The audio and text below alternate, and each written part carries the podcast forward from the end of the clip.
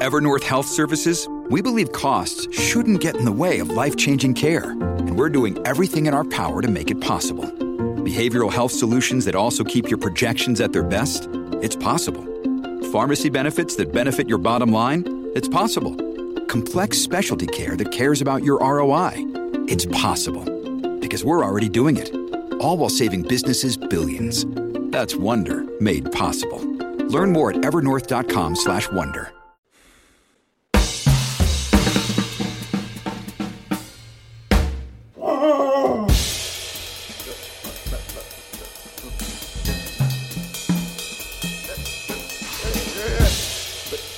gentlemen, uh, Can I please have your attention? Can you dig it?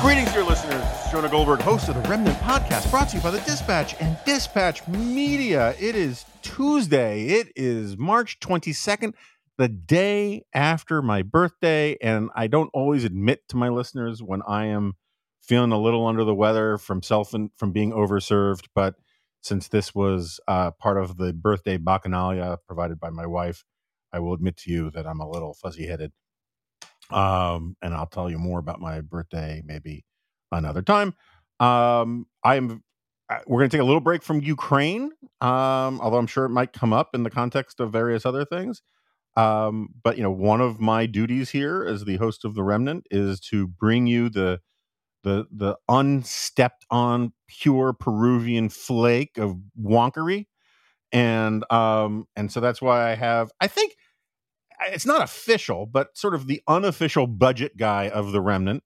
Uh, my old friend Brian Riedl. He's a senior fellow at the Manhattan Institute, and he's got a new piece out in the the latest National Affairs, which I'm sure all of you on spring break are reading at the beach. Um, it's uh, presidents as economic managers. Uh, Brian, welcome back to the Remnant. Glad to be here, Jonah. Thank you, and, and happy belated birthday. Thank you very much. I appreciate it, and happy birthday to your daughter, who you told me was also born on March 21st. Basically, the best day to be born. Absolutely. Um, in fact, in the third of the of the Omen movies, um, the uh, the grown up son of Satan who is trying to make sure that the Messiah isn't born, who they call the Nazarene, um, I believe was born on March 21st. So you know, there you go. My, my my kid does act like Satan sometimes, so it makes sense. No, no, no. This would be the good Oh, guy. the good this would one. be this Oh. would be the Messiah. Yeah, Oh, yeah, well, yeah, that's- This is this. That's yeah. surprising for Better. my daughter. Yeah, but that's, that, that is better. Anyway, so uh where to start? Let's just sort of before we get into this president as this this thing about presidents as uh, economic managers. Um, why don't you just give us a quick lay of the land of uh sort of a fiscal report card? Where are we in this this crazy world of of of tax and spending? Is you know is Build Back Better dead, or is it just as Miracle Max would say, mostly dead? it's it's mostly dead. Um, and every time inflation rises, it becomes deader because Joe Manchin is still the de facto president of the United States, and his main concern has been inflation, and he feels completely vindicated every time inflation goes up. So it looks like, at least up until the election, which the Demo- which may go bad for the Democrats, they're probably not going to get any big spending bills through, and so we've weathered the, the spending spree storm for a little while. The the president is going to be looking for another big COVID package, which is infuriating because we just spent five trillion dollars fighting COVID, and they only put about three hundred billion of that into healthcare. And now they're saying, well, we didn't spend enough on healthcare, so we need to do more because we spent all the money bailing out unions and doing relief checks and giving state governments bailout money for deficits that don't exist. So that's a little infuriating. But the other big budget note with the president's budget coming out next Monday is that he keeps bragging about the deficit falling a trillion dollars when the only reason it fell a trillion dollars was because the pandemic spending expired on schedule and Biden couldn't get all his new spending through to replace it.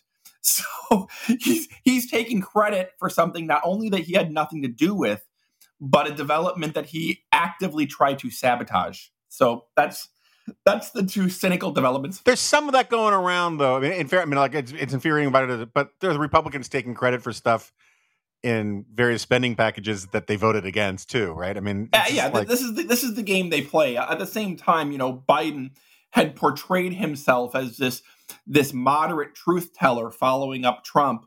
And on policy, he's kind of coming up with more and more bizarre statements like Build Back Better will cost nothing.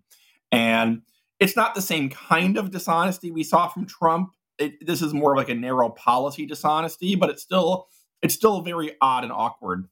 Yeah, no, I, I totally agree with that. And and you know, the you know, my standard sort of line about like when people compare things to Hitler is like, you know, you can you can come well short of Hitler and still be bad, right? You know, right. um, like that shouldn't be like the threshold exactly. between good and bad. And I'm not saying Trump was Hitler or anything like. I'm just saying that like it. One of the real problems that we've got in a sort of our political discourse is that Trump so enraged so many members of the left and the mainstream media, and obviously I'm not a huge fan either.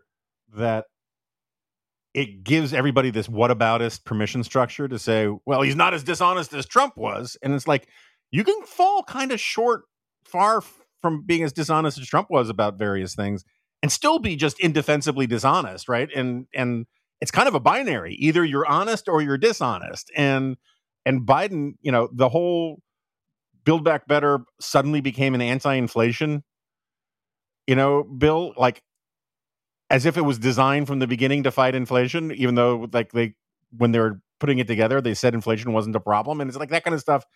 You just make it, it it's infuriating because it just treats everybody like they're stupid. Right. It's a floor cleaner and a dessert topping.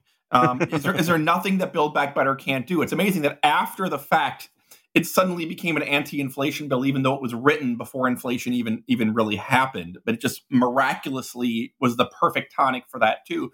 Uh, there aren't a lot of economists who will tell you that a four to five trillion dollar spending bill is the cure for inflation. Um, but you know they basically just had to keep pushing it any way they could. Um, but yeah, you know I, I agree with your point that. Um, you know, not as dishonest as Trump isn't necessarily the standard. the whole point that Democrats ran on is that we're better than Trump. We're going to be, we're going to bring back normalcy. We're not going to be like Trump. And now they want to be held to the same standard as Trump in a lot of areas and say, well, look how well we're doing. I mean, come on. Yeah, no, I agree with that. Um, uh, so where, where will the debt and deficit? I mean, where all that stuff that we're, you know, the the the debt clock kind of we're doomed numbers. Where are they going to be at the end of this when the numbers are uh, the numbers aren't final sure. yet for it's not the calendar year right? There's a there's a fiscal year that's different. Right right yeah we're in the middle of the year right now. Well we had a three trillion dollar well the deficit went from one to three trillion dollars during covid. It was one trillion the year before it went to three trillion. Last year it fell to about 2.3 and this year it's looking to be closer to 1.5 so it's dropping from the peak, but it's still like $500 billion higher than it was before, before COVID, which is the proper way of measuring it. Of course, it's not going to be as bad as the peak of COVID, but you're still looking at about $500 billion higher. And, you know, it's going to stay above the trillion dollar level indefinitely. And if interest rates start rising like we're seeing right now, you know, we could end up closer again to one and a half to two trillion dollar deficits by the end of the decade. My scary number that I've that I've been been circulating is that the debt held by the public was 17 trillion before the pandemic. And depending on what Biden gets through it'll be between 40 and 45 trillion dollars a decade from now. So you're looking at a debt that goes from 17 trillion to 40 or 45 trillion dollars between 2019 and 2031 so the numbers are kind of monopoly money. They're too big to even imagine but that's that's that's how bad things are right now when you said held, say held by the public, you mean state, local, and federal, or do you mean private citizens? Or? No, I. There's two numbers for the national debt right now. There's people hear the thirty trillion dollar debt, but that includes six trillion in what's called intergovernmental debt, which is like the Social Security Trust Fund. Economists don't really count the Social Security Trust Fund as real debt because it was never actually borrowed from the public. It's more of just an accounting ledger. So economists will say that the real debt right now is about 23 trillion because that's the amount that was truly borrowed. That's called the debt held by the public, as opposed to the debt borrowed from Social Security, which isn't really borrowing. So, last thing before we get back get to your national affairs piece. Um, um, listeners of this podcast know that I do not like talking about monetary policy because I have close friends on both sides of it of these questions, and um, um, I it's like it's like having it's like a Jewish guy being in the middle of a fight between two Christians about the Nicene Creed. I don't. It just makes me nervous. I don't know, you know, which side to take. Everyone sounds persuasive. Uh, Dave Bahnsen had me pretty convinced for a while that you know the, and I still think the deflationary thing is coming, but um, I am now of the view that inflation is sort of like a run on a bank. Um, it doesn't really matter what causes the psychology of the run on the bank. The fact is that once you have a run on the bank, even rational actors will behave quote unquote irrationally because if you're it's like in DC every time it snows as you know this city freaks out. And like my wife's from Fairbanks Alaska. I'm from New York. I don't freak I don't I don't think I need to stock up on canned goods every time it snows. But um the fact that everybody else does makes like so like all of a sudden we're like well we better go to the store too to get sure we have toilet paper because they could just they, they could sell out of toilet paper or whatever it is and so it, you act like the thing that other people are afraid of, you still act the same way. And I, I feel that way sort of about inflation is that once inflation gets started, the psychology of, of inflation takes off independently as an emergent property from the causes of it. So you have it, whatever the causes originally were. Where do you come down? Are, do you think that that the inflation is a temporary thing, supply chain thing? Do you think it is a? Do you think it was caused by the overspending? Do you think the overspending made it worse? what, what is your story about the inflation that we're going? I think a couple things. I mean, supply chains are a part of it, of course, especially from Asia is raising prices because we have fewer goods coming in. You have more people wanting to buy these goods, and fewer of them are coming in. But you also had a Federal Reserve that basically printed three trillion dollars during the pandemic. Uh, and then a, a, federal government that went on a massive spending spree uh, with a lot of that money. You know, particularly the American Rescue Plan a year ago, we had a $400 billion output gap. That means that's how short we were from where the economy should be performing. And they shot a $1.9 trillion bill or $1.9 trillion bazooka into a $400 billion output gap.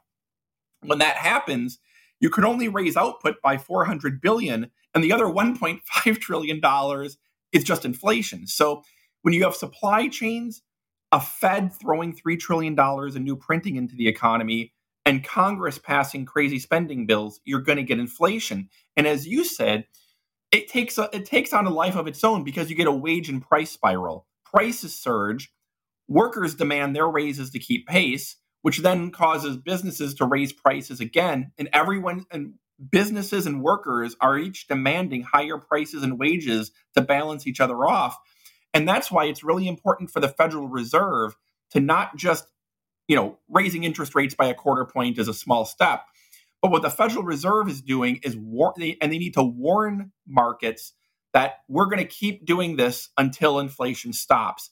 And the purpose then is to lower expectations. If pe- if businesses and workers believe that inflation will be lower in a year or two because the Federal Reserve is going to make it so by any tool necessary, they'll stop preemptively raising prices and pushing the wage increases. And that itself, the lower inflation expectations will bring lower inflation. But this is, I mean, it's not going to happen immediately and i think we're in for at least you know possibly another year or two and it's going to be a bumpy ride because the way we're going to break this is prop, you know, with with higher interest rates, less economic activity, hopefully not a recession. Yeah, I mean, and then there's these other exogenous things like, you know, uh, oil markets are all messed up, right? Yeah. And and that's going to be a driver of higher prices no matter what. And I've been reading up on the the the wheat problem um coming because of we don't obviously we don't get a lot of wheat from Ukraine or Russia, but like the Middle East gets a and and a lot of Africa gets huge amounts of it. Um, and they also get a huge amount of their fertilizer. So if you use less, some might use less fertilizer. Um, which will lower yields. Others just may import the wheat, but the wheat's not going to be there, at least not in the same rate. And so, like, you have bread prices go up. And meanwhile, I don't know if you knew this, but like, I didn't know this. Egypt has a bread subsidy that you can, it's been a price, you can get like 20 loaves of bread for an Egyptian pound. And the Egyptian pound hasn't changed its, uh, like, the price hasn't changed in like 30 years when they first started it like 30 years ago, the pound was worth basically a buck. Now it's worth like six cents. You can get 20 loaves of bread for six cents. Um, and they've been trying to get rid of these things for years, but the last time they tried, there were huge bread riots. So you can see weird instability stuff in the Middle East and elsewhere that also is going to have inflationary effects. So, you know, buy gold. Um, so, uh, uh, let's turn to your piece. Uh, yeah, there's a really interesting, good piece in uh, National Affairs uh, addressing this different aspects of this thing that drives me crazy about how we allot credit or blame for the economy to specific presidents or specific parties. Why don't you just sort of walk us through the the thesis, and then we'll get at it. If any of you have been ever been on Twitter or Facebook, um, you have seen the memes and the explanations. Democrats do better on the economy than Republicans. Um, we, you know, we create more jobs under Democratic presidents than Republican presidents. Or you see the more famous 10 of the past 11 recessions have begun under Republican presidents. That can't be a coincidence, they will tell you. Democratic presidents are better on the economy because they bring job gains and Republican presidents bring recessions. That's the argument what I did in my in my article in National Affairs was I actually went through and examined is, is it really Republicans and Democrats and what's happening here? And one of the points I want to make is, you know, it's a small data set when people say these correlations. You're just looking at a few presidents. And, you know, what I mention is if you want silly correlations, you know, over the last 125 years, there's been a correlation between short term stock market performance and the position of Mars in the sky. There's also been a correlation between the number of accidental accidental drownings in swimming pools and the number of annual movies Nicolas Cage appears in. Obviously, those two aren't linked. And my favorite. Eh, whoa, whoa, whoa, whoa, whoa, whoa! Obviously, we'll, we'll just put a pin in those, and we'll we'll get to the causation on that stuff later. my my favorite example is in the last 150 years, 97% of America's war dead have occurred in four wars that generally were began or escalated under democratic presidents world war one world war two korea and vietnam 90% of all war dead now we don't see memes saying democrats cause war dead and don't elect a democratic president because americans will die in wars because it's just an odd correlation so i went through the 11 i went through the job gains and the 11 recessions er, and what i learned is that we get the correlation and the causation reversed. The president doesn't drive the business cycle. The business cycle drives who we elect president. And I, you know, I, I can I can keep going on this, but if feel mm-hmm. free to. No, no, no. I mean, I, I mean, explain this point for a second because I think sure. it's an interesting point. Let's take a look at at since 1980.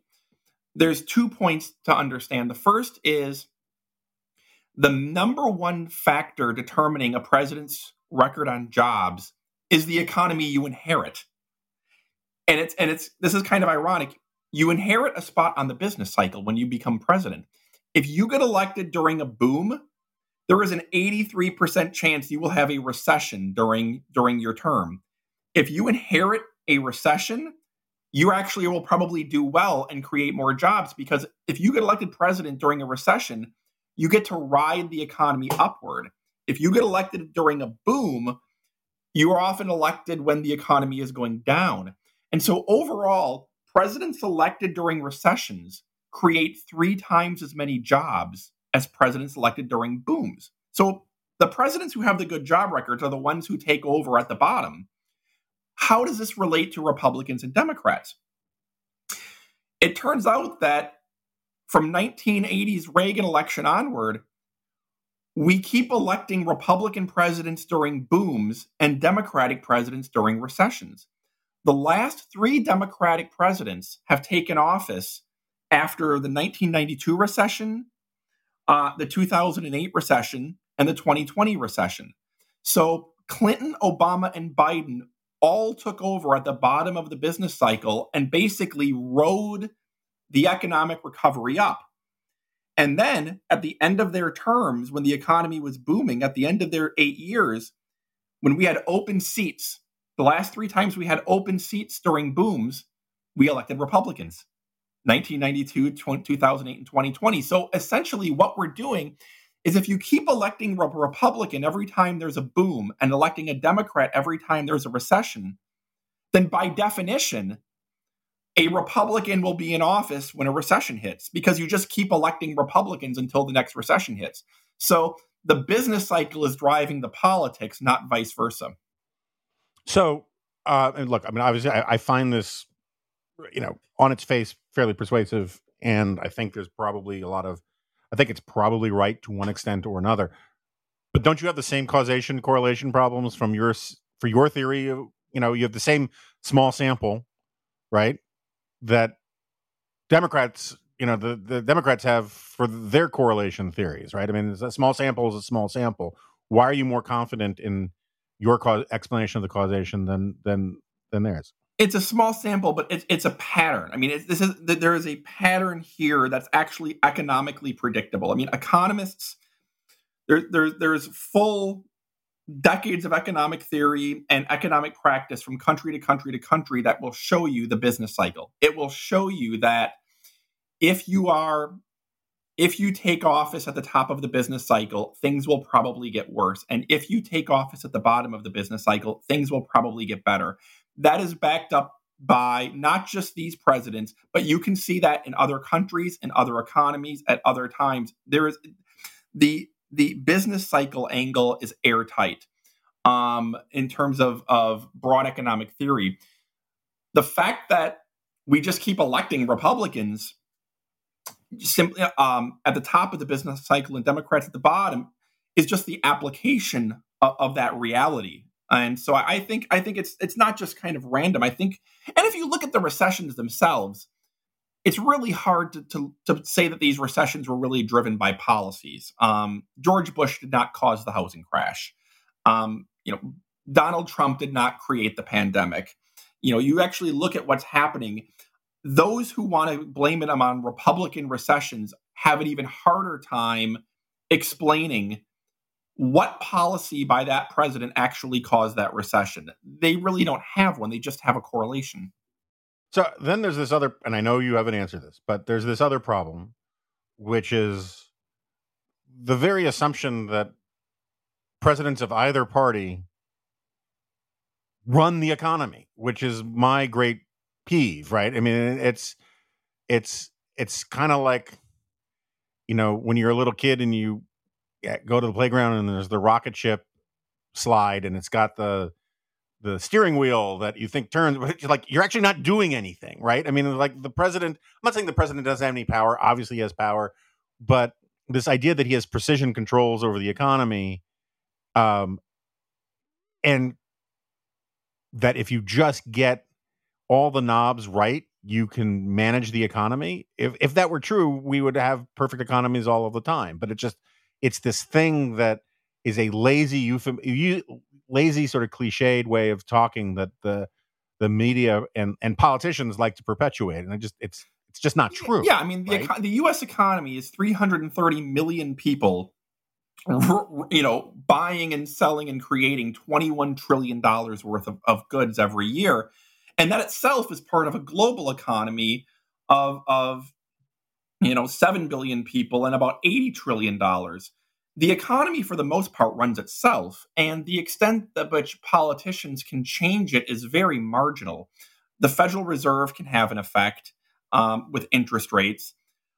A lot of what we the presidents can do, taxes, spending, regulation, those those are often going to have marginal effects, particularly in the short term. In the long term, you can create conditions for more or less growth over a, a, a multi decade period with the right policies. But it's really hard for a president to really move the business cycle up and down. And I, I, I agree with you. I, I get frustrated every time we elect a Democrat during a recession and the recession ends and the president is hailed as a miracle worker. Well, all recessions end. This, this is this is the business cycle. Um, right. You know, but but this is this is a cycle we have. We Barack Obama, we had the, we had one of the weakest recoveries ever coming out of the 2008 recession, and yet Barack Obama is still hailed by many as a miracle worker because the Great Recession ended. It was it it would have taken a heroic act of effort to not have the recession end. Um, I, I, mean, it, yes, it ended, um, but that's kind of the point. One of the points I make in my in my article is presidents again a president's job record is based as much on what they inherit as anything they do. If you if you take office with a high unemployment rate, you're going to create about seven and a half million jobs over the next four years, regardless of what you do. Um, if you take office with a low unemployment rate, you have about an 80% chance of having a recession, regardless of what you do. There's just not that much a president can do in the short term. Yeah, no, and, and this is a controversial point we don't need to get in. I don't want to blindside you with, but you know, when you say it would take an heroic effort for the recession not to end, there is a school of thought that I am very sympathetic to that says that's exactly what FDR did. yes. That the reason yes. why, you know, the, the the depression that he inherited, be, he he's the one who made it the Great Depression with all of the interventions, and you had you had others very serious, very steep depressions that were very short lived because the government did nothing and the the liquidation ran through the system and the govern and the business cycle started up again and instead you had basically it took World War II. I mean, this is the, one of the great peeves I have is that people talk about how the New Deal ended the Great Depression, but but actual historian, no historian actually really argues that um, the Great Depression was still going until the end of World War II, and um, um, and so like all of that New Deal stuff really just kind of like extend, you know, slowed the pulling off of the band-aid. And and yet that is a large part, I would argue, where we get this myth that presidents run the economy.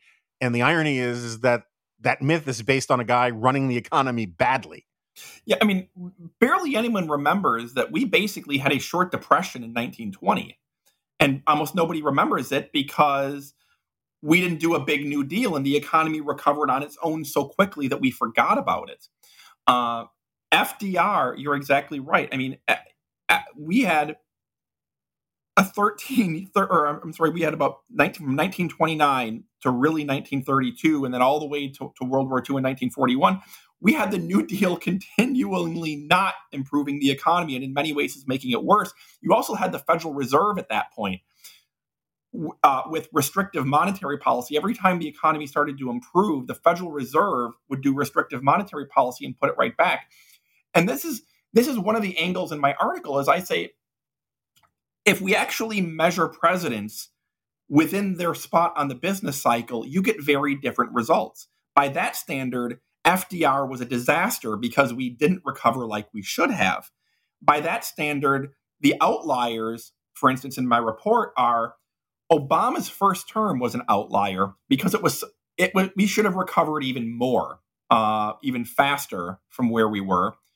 Another outlier was Bill Clinton's second term because he actually overperformed his spot on the business cycle when we had a very roaring late 90s economy even though we weren't in a we had a we had a, a mature economy that was still roaring rather than slowing down.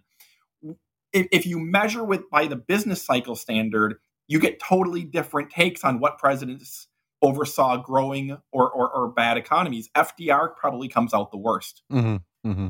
Yeah, and I mean the the '90s stuff was in part, again, to underscore the point, had very little to do with Bill Clinton. I mean, look, I mean, there's some things the deficit reduction stuff was good. There's some other things that you know they did that were good or at least de- defensible, but like a big chunk of it was these massive increases in productivity that we got from automation and the and really bringing computers online, not in an internet sense, but in a production sense, um, that were kind of like one-offs. I mean, I know Al Gore invented the internet, but like it's um, it's just a more complicated story. Um, so but so Isn't the problem here though that like we're both going to be in violent agreement that presidents don't really run the economy and that and that this partisan point scoring is kind of silly and all due deference to national affairs and to your brilliant prose we're not going to convince anybody. And we're going to keep doing this. Every time we get a new president every time someone runs they're going to say i have a plan for the economy people are going to take it seriously. If it go if if the economy happens to do well people are going to credit the plan. If it goes poorly they're going to say the plan failed you know it's we're sort of stuck with this understanding of the presidency that um is sort of intellectually unjustifiable. Yeah i mean this is this is the brand of politics. They may as well pack up and go home if they can't take credit for economic growth or torch the other party when we get a recession. This is what they do. And so we're not going to convince anybody. I mean, I will say I, I, write I write these articles as much as therapy um, to get it off my chest, um, as I do under the belief it's actually gonna gonna matter in the debate. We're still going to see the memes. One interesting angle, though, is this these this is basically almost an accident right now of the Republicans getting elected at the top and the Democrats getting elected at the bottom. This could reverse, and and what I mean by that is let's say President Biden oversees a double dip recession. Let's say the economy does poorly, we get a double dip, inflation doesn't grow, we don't get a recovery. You could get a Republican elected in 2024 right when the economy is naturally about to take off.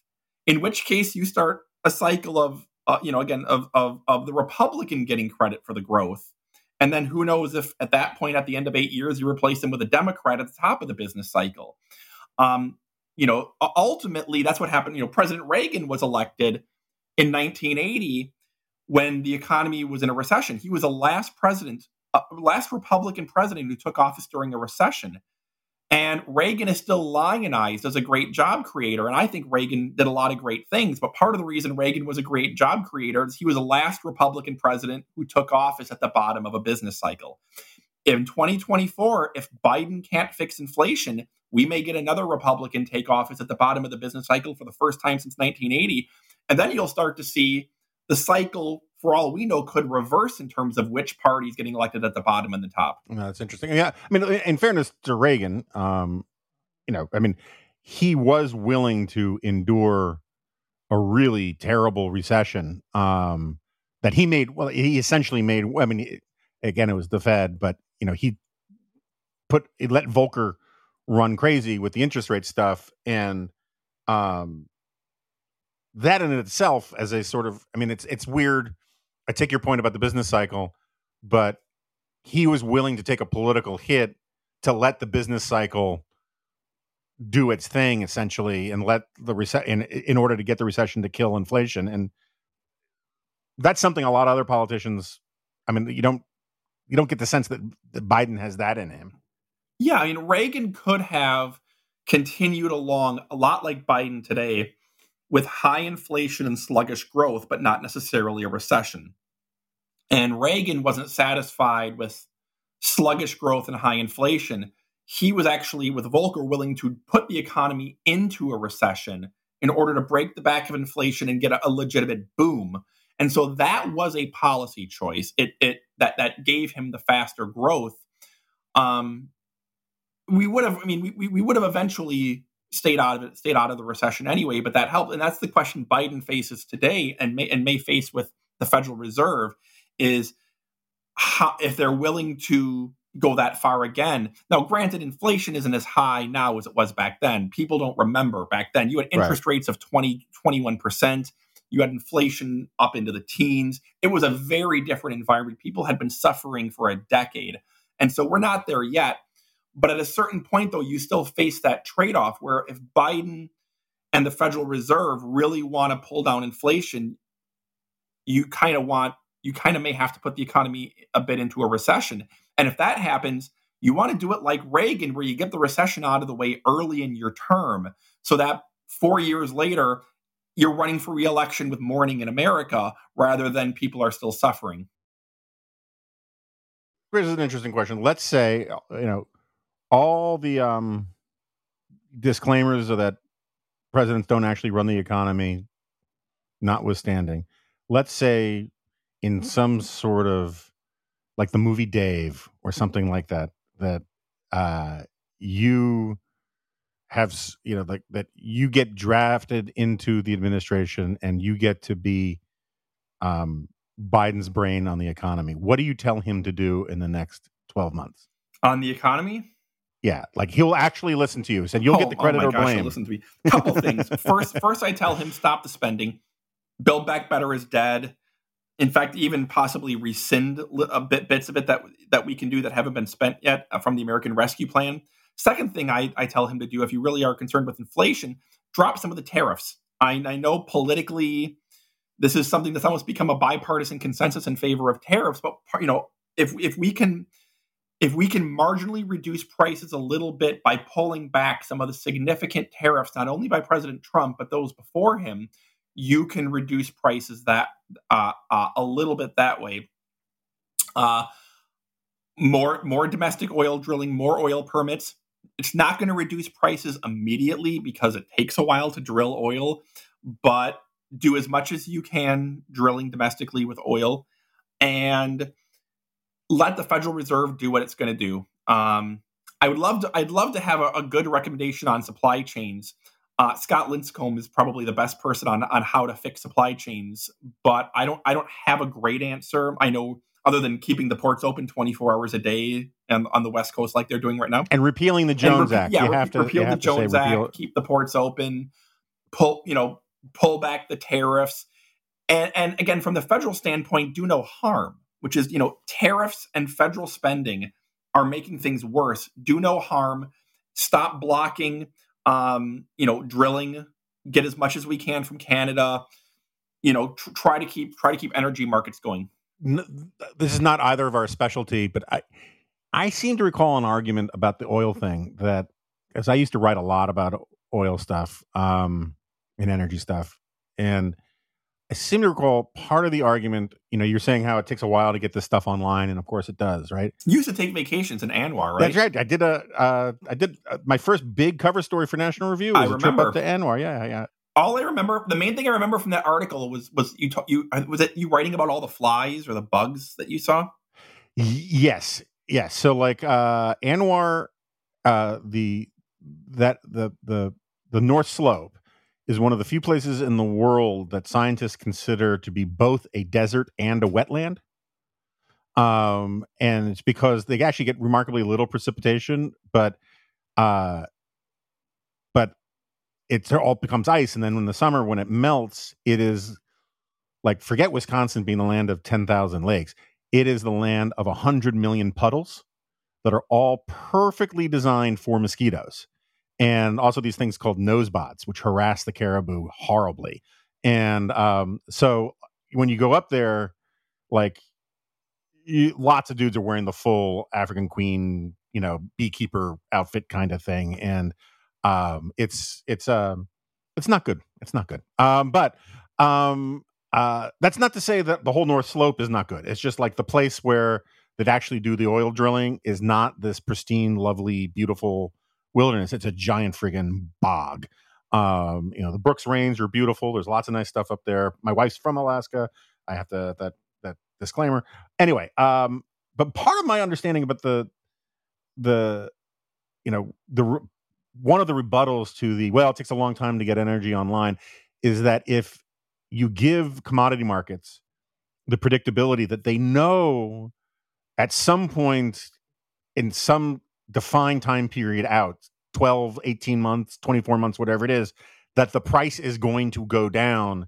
It has a um, suppressing effect on price increases right? Because you it's about getting caught on the wrong side of long you know on bets and that kind of stuff um, maybe i'm misremembering that but i'm pretty sure there is there are people who will argue that there is a feedback loop thing that even if it's not affecting production for the daily price squeeze it does in terms of the sort of the commodity pricing over the long haul have a dampening effect on price hikes but maybe i'm completely wrong and if i am i am someone in the comments will explain it to me Yeah, I think I mean I think you're right. I mean, oil futures, energy futures, markets, you know, future pricing, I think is impacted by expectations of more coming on. I think that may be overstated. I don't uh it, by by some people who who talk about this. I, you're not gonna. It's not gonna fully drive. I think a, a big increase, and it may be a small enough chain or big drop, and it may be a small enough chain that it's kind of kind of overwhelmed by other factors and energy prices. I think there's a marginal effect. My, the reason I always bring up that it's not going to collapse prices tomorrow is we have to manage expectations. I think that there's you know, I just I see on social media a lot of expectations that if if the president approves some some oil drilling permits, that the price of gas will drop a buck by the end of the week. And I think it's just it's important to manage expectations. You might see some slight changes in in futures markets and expectations, but you're not gonna your gas gas ain't coming back down to three dollars next week because of drilling. Which is not to say we shouldn't do it. If we had had the foresight five or ten years ago on this stuff, we'd be less of a mess right now. Obviously. Also, and and again, maybe this is just my hangover talking, but um, you know, part of the argument that Bahnsen, that my friend David Bahnsen made to me about the about whether that the inflation thing was overblown, um, which I now think is, I should have him back so we can read, we can discuss it further. I don't want to say he's wrong. Um, I'm I'm just saying I'm less persuaded than I was.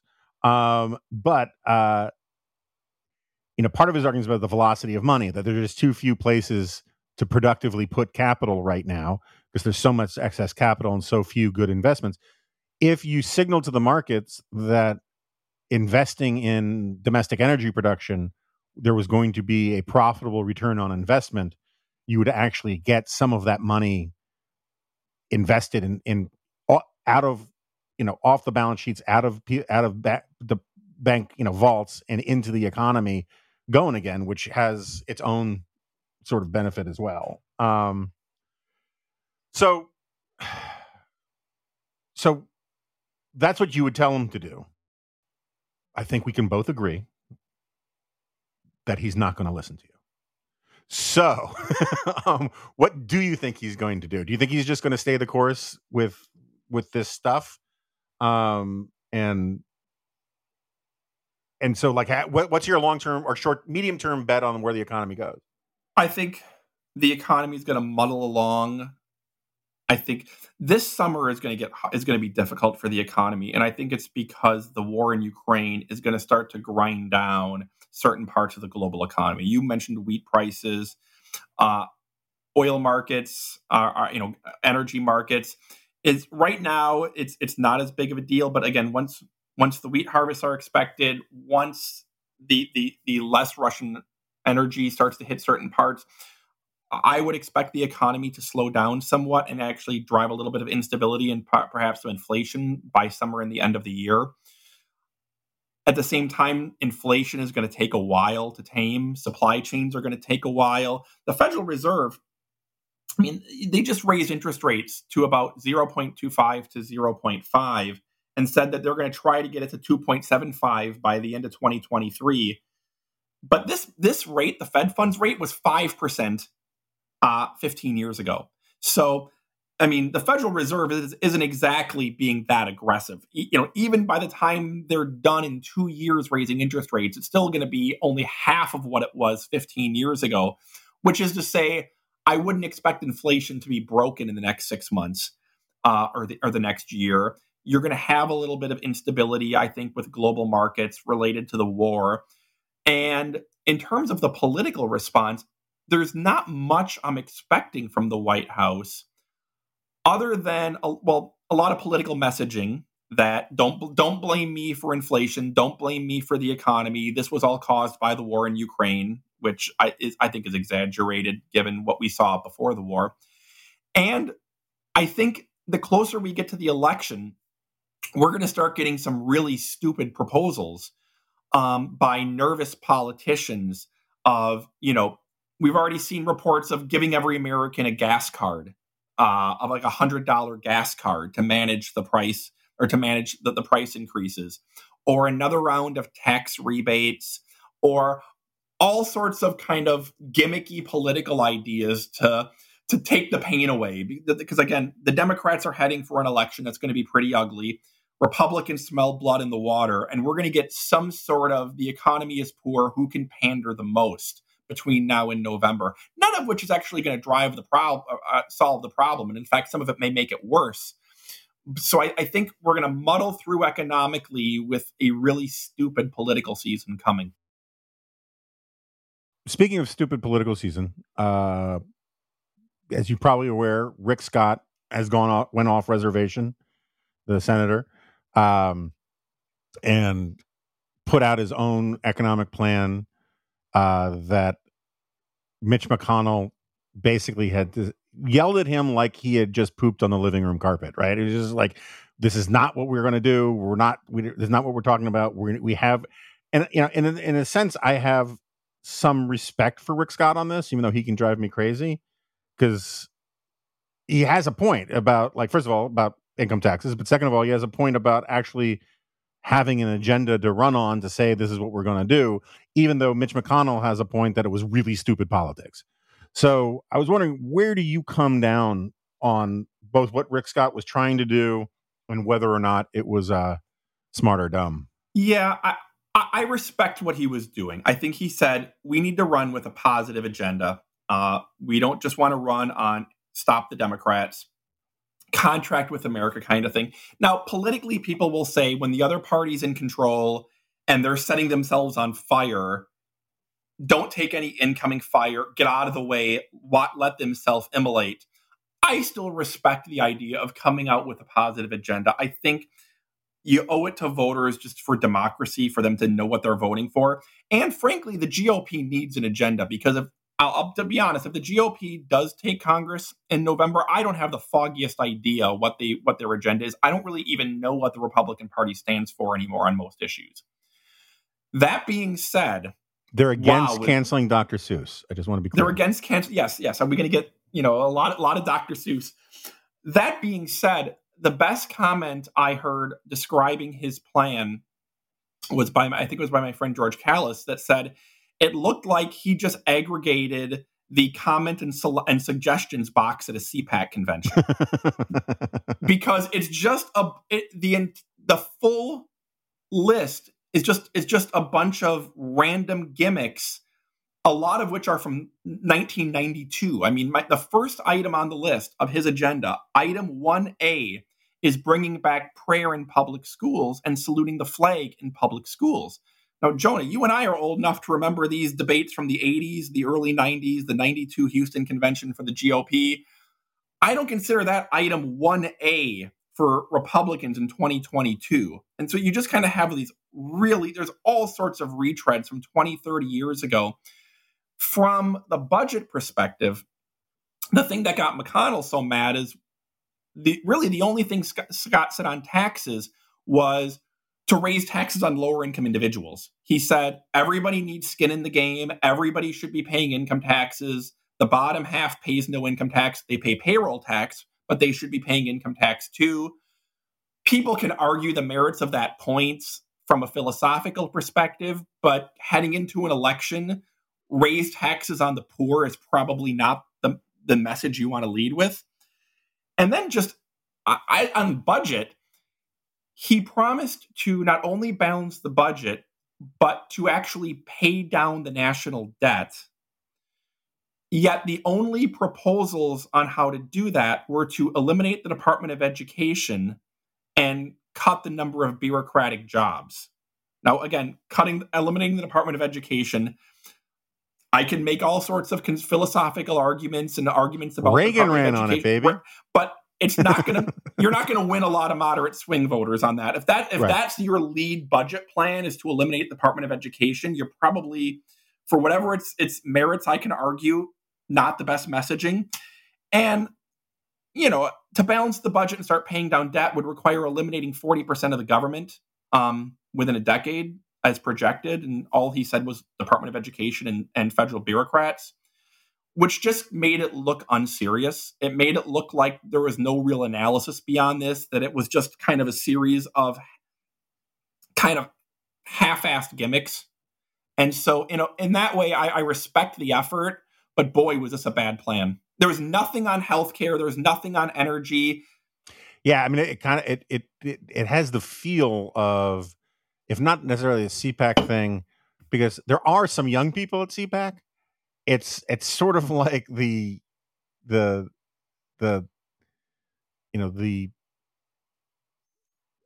a sub a CPAC planning group at at the villages in Florida, right? You know, because it's it's like these people were nostalgic for the Reagan agenda um as seen through the sort of Vaseline lens of a streaming Fox Nation thing where it's like, you know, we're going to bring back saluting and, you know, and and and the Pledge of Allegiance stuff. It's I don't know. It, it, so Kid, kid, kids are gonna they're gonna cut their hair. They're gonna respect their mom and dad.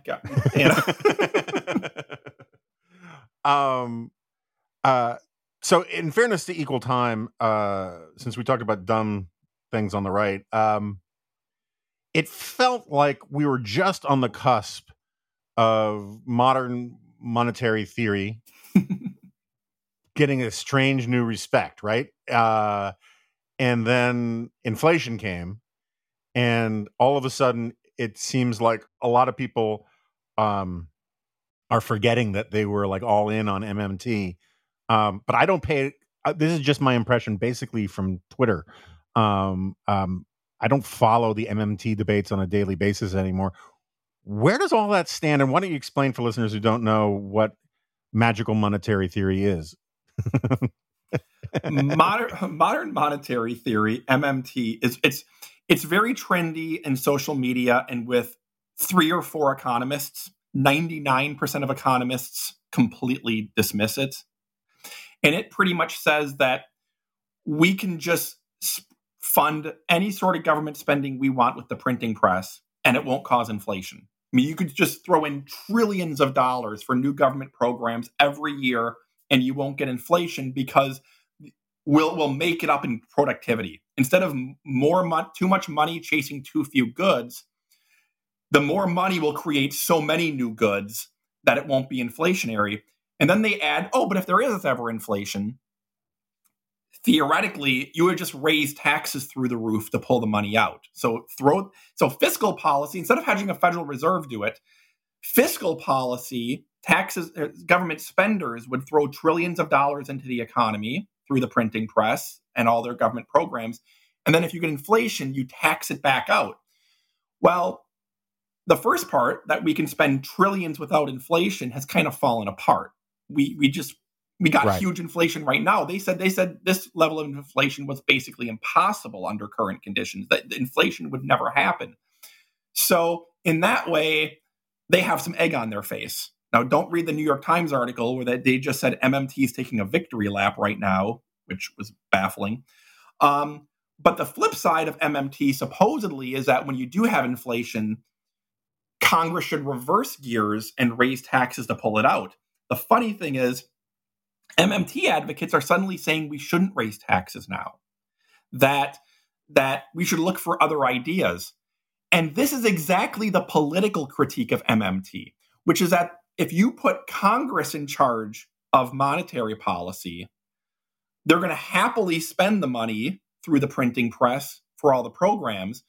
But when the inflation comes and pe- the economy is teetering and people are nervous and their real wages aren't keeping up, there's no way in hell politicians are actually going to raise taxes in a fragile economy. And this is why central banks are independent all over the developed world, because politicians are never going to take away the punch bowl. And even the MMT advocates right now are saying, well, well, well, we didn't really mean the raising taxes part because that would be painful for families. So, really, in practice, MMT, we're seeing again, has no answer to inflation. Their policies can help create it, and they're not willing to even, even as economists, endorse the difficult decision then to pull it back. It's it's it's a little a little bit of an analog to the old Keynesian stuff, right? Like like all these people who would say they were Keynesians when it was time to spend, and then you'd say, well, you know, Keynes also said that during boom times the government should build up a surplus, and there's, hey, yeah, yeah, nah, nah, nah, not that stuff. You know, we like the other Keynesian stuff, and it's sort of it, it's the same moral hazard problem of relying on politicians to to do like I mean, like I I'd be more open to the MMT argument if if or I shouldn't say that. I'm not open to the MMT argument, but I'd have more respect for these people if they were out there saying we just have to re- hike taxes to punitive levels right now because it really matters. Because that's what if you buy sort of getting back to where we began with the article if you buy the idea that politicians can actually be technocratic engineers of the economy, then we would you should be you should expect politicians to do really unpopular things from time to time because that's what the, that's what what following the data and being an empiricist and a pragmatist would require and yet you never see it which tells you that like it's it's mostly marketing when people say talk about politicians being able to like run the economy yeah, exactly. I mean, they, they like to do the, it's just like Keynesianism, as you said. They like to do the popular stuff. They're not going to do the unpopular stuff. And I don't know how anyone can look at at Congress today, the, the parliament of pundits that that you, as you say, that they've become, and say that these are the people we trust to fine tune the business cycle and to even make the unpopular decisions. Um, first off, Congress seems to want less and less power. They're deferring more and more to the Federal Reserve, to the executive branch, to regulators. But second, that's not even their focus right now. Madison Cawthorn brags about not even hiring a policy staff, just hiring comms people because that's all that matters.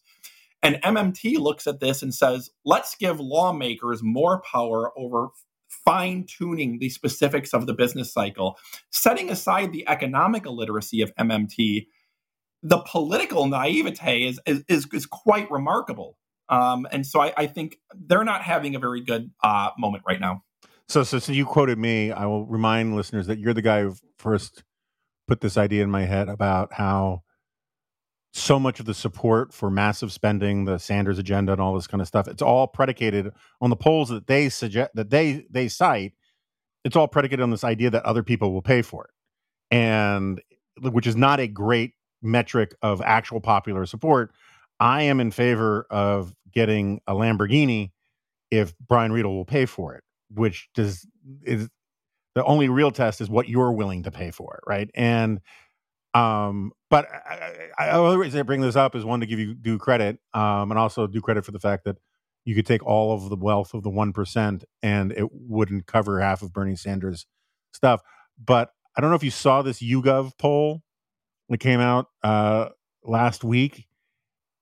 It's really so for listeners. I wrote about in Friday's G file, but it's they they basically took an average of what American of American responses to where Amer- to the percentage of the population w- that was made up by various groups.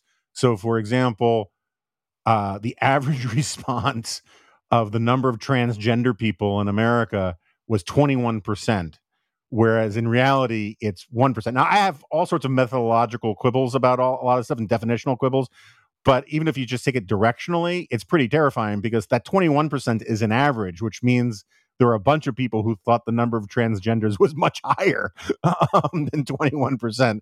But the really interesting response for our purposes is uh, that uh, 20% that, that Americans believe that the number of households that have an income of over a million dollars a year is uh, 20%. Like one out of five people th- they think make a million dollars a year, when in reality it's something like 0.1%. Um, and the the number of households that have that make income over 500,000, the guess was it was 26% when the real number is like 1%. And so literally Americans think 40 nearly half of the economy, nearly half of the country is comprised of households that make over $500,000 a year. And it does give you a newfound sympathy for supporters of a lot of these things when you tell Americans that the rich will pay for it. Well, yeah, if you think half the country is making over half a million dollars a year, um, it sounds kind of reasonable to think that the rich can pay for it all. This is something I've looked into deeply. There is such a me- incorrect perception of how many rich people there are and how much they make. And we see this with, you know, Jeff Bezos could give every family a million dollars or Elon Musk. I mean, it's it's so it's so far from uh, true. It's it's the numbers are crazy. I mean, if you take just income, if you seized every dollar earned every year over the half five hundred thousand dollars, just let's say we're just every dollar earned above the five hundred thousand dollar threshold by every family, we're just going to seize it. And furthermore, we're going to assume these people keep working at hundred percent tax rates. Again, you wouldn't even balance the budget, much less pay for a penny of new spending. And you know, you'd you'd get about four percent of GDP. Well, we're looking at deficits headed towards eight, nine, 10 percent of GDP. But this is the myth, as as you referenced, that rich people can pay it all.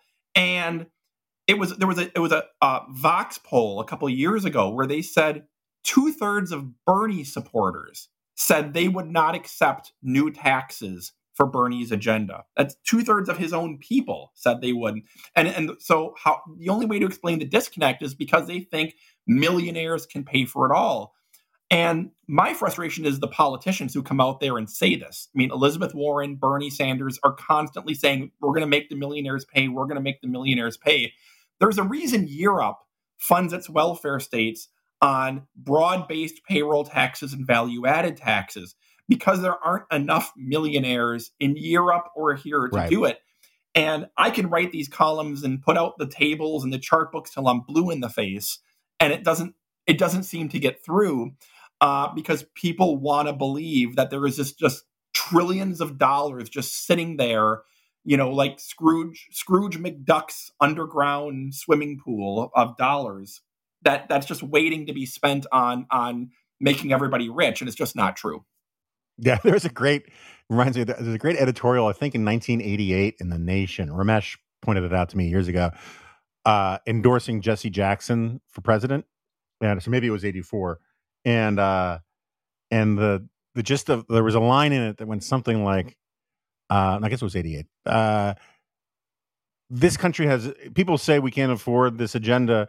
This country has enormous wealth. I mean, just look around and the, you know it's sort of like like Bill De Blasio's thing about how we have more than enough enough money, it's just in the wrong hands. Which, if taken seriously, means oh, we're a banana republic and we're going to expropriate the wealth of, of various people. Yeah, it's and it's amazing how these ideas sort of have this superficial plausibility to people, and when in fact they are incredibly radical and dangerous things, um, and they're not based in reality. But you are based in reality. You are a great American. You are the uh, budget guy for the Remnant, and we appreciate having you on. You told me you have a hard out in in four minutes, so uh, I'm going to get you out of here with three minutes to spare. Uh, thank you, Brian Riedl. Always great to have you on. All right, so Brian has left the studio, and uh, I'm going to take a nap in a minute. Um, and uh, um, but it's always good to have him on. I promise we'll be getting back to Ukraine and, and, and other weighty matters uh, soon enough. But I just we thought we had the obligation of due diligence to fulfill some um, of our wonk quota. Um, so it was great having him on, and um, I feel like there are other things I should make announcements about, but I can't remember what they are. Uh, but if you can um, say nice things about this podcast wherever you in the ratings wherever you get podcasts, and maybe give it some stars, you know, or or green clovers or whatever the lucky charms you prefer. That would be great too. And um, that's all I got. I'll see you next time. No, you won't. This is a podcast.